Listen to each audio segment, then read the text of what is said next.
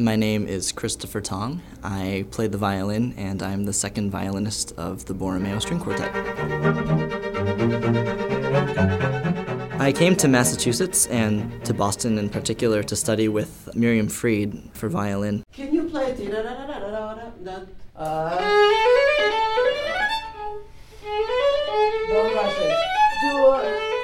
My name is Miriam Fried, and I'm a violinist, and I have been teaching at N E C full-time since last year, and I came to Massachusetts because of the job at the New England Conservatory. There are many colleagues on this faculty who were the reason for me wanting to come here, because working with people who you admire and enjoy being with is really a gift. My name is Lawrence Lesser. I was president of New England Conservatory from nineteen eighty-three for about fifteen years, and again last year briefly. I'm a concert cellist and a teacher of cello, and I am on the faculty very happily still at New England Conservatory. Lawrence Lesser is someone I met, I think, in the early seventies. I've known him for all of these years.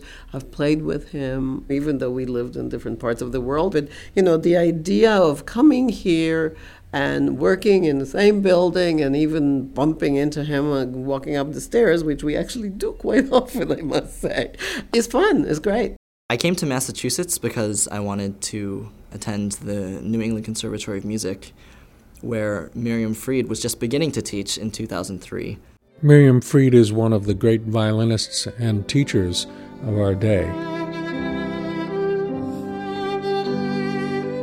We have a very wonderful and very deep faculty in the string department, and very competitive anywhere in the world. So when she joined us, that made it even more so. I went into music because I loved the repertoire, and I, I had a great passion for it.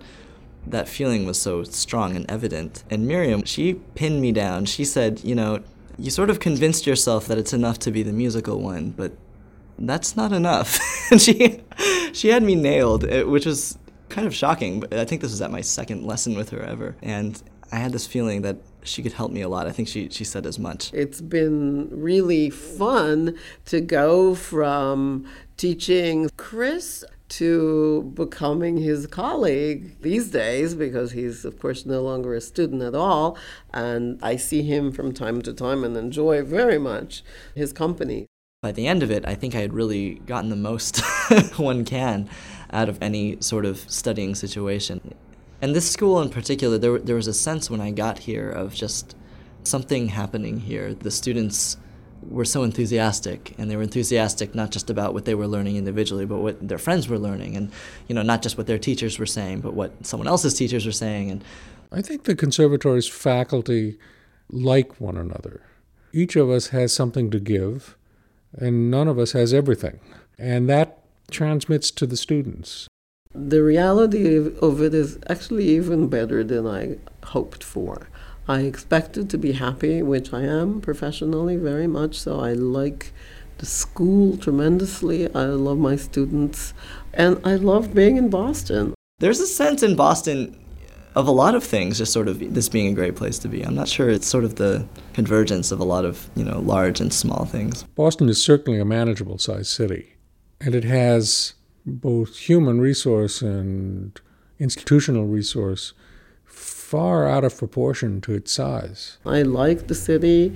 I like what it has to offer. The fact that the Boston Symphony is across the street from here, and that I can walk to a concert, and I can walk to the theater, and I can walk to the Museum of Fine Arts makes me very happy, because these are things that are important to my quality of life. This school and this place have been, you know, very good to me.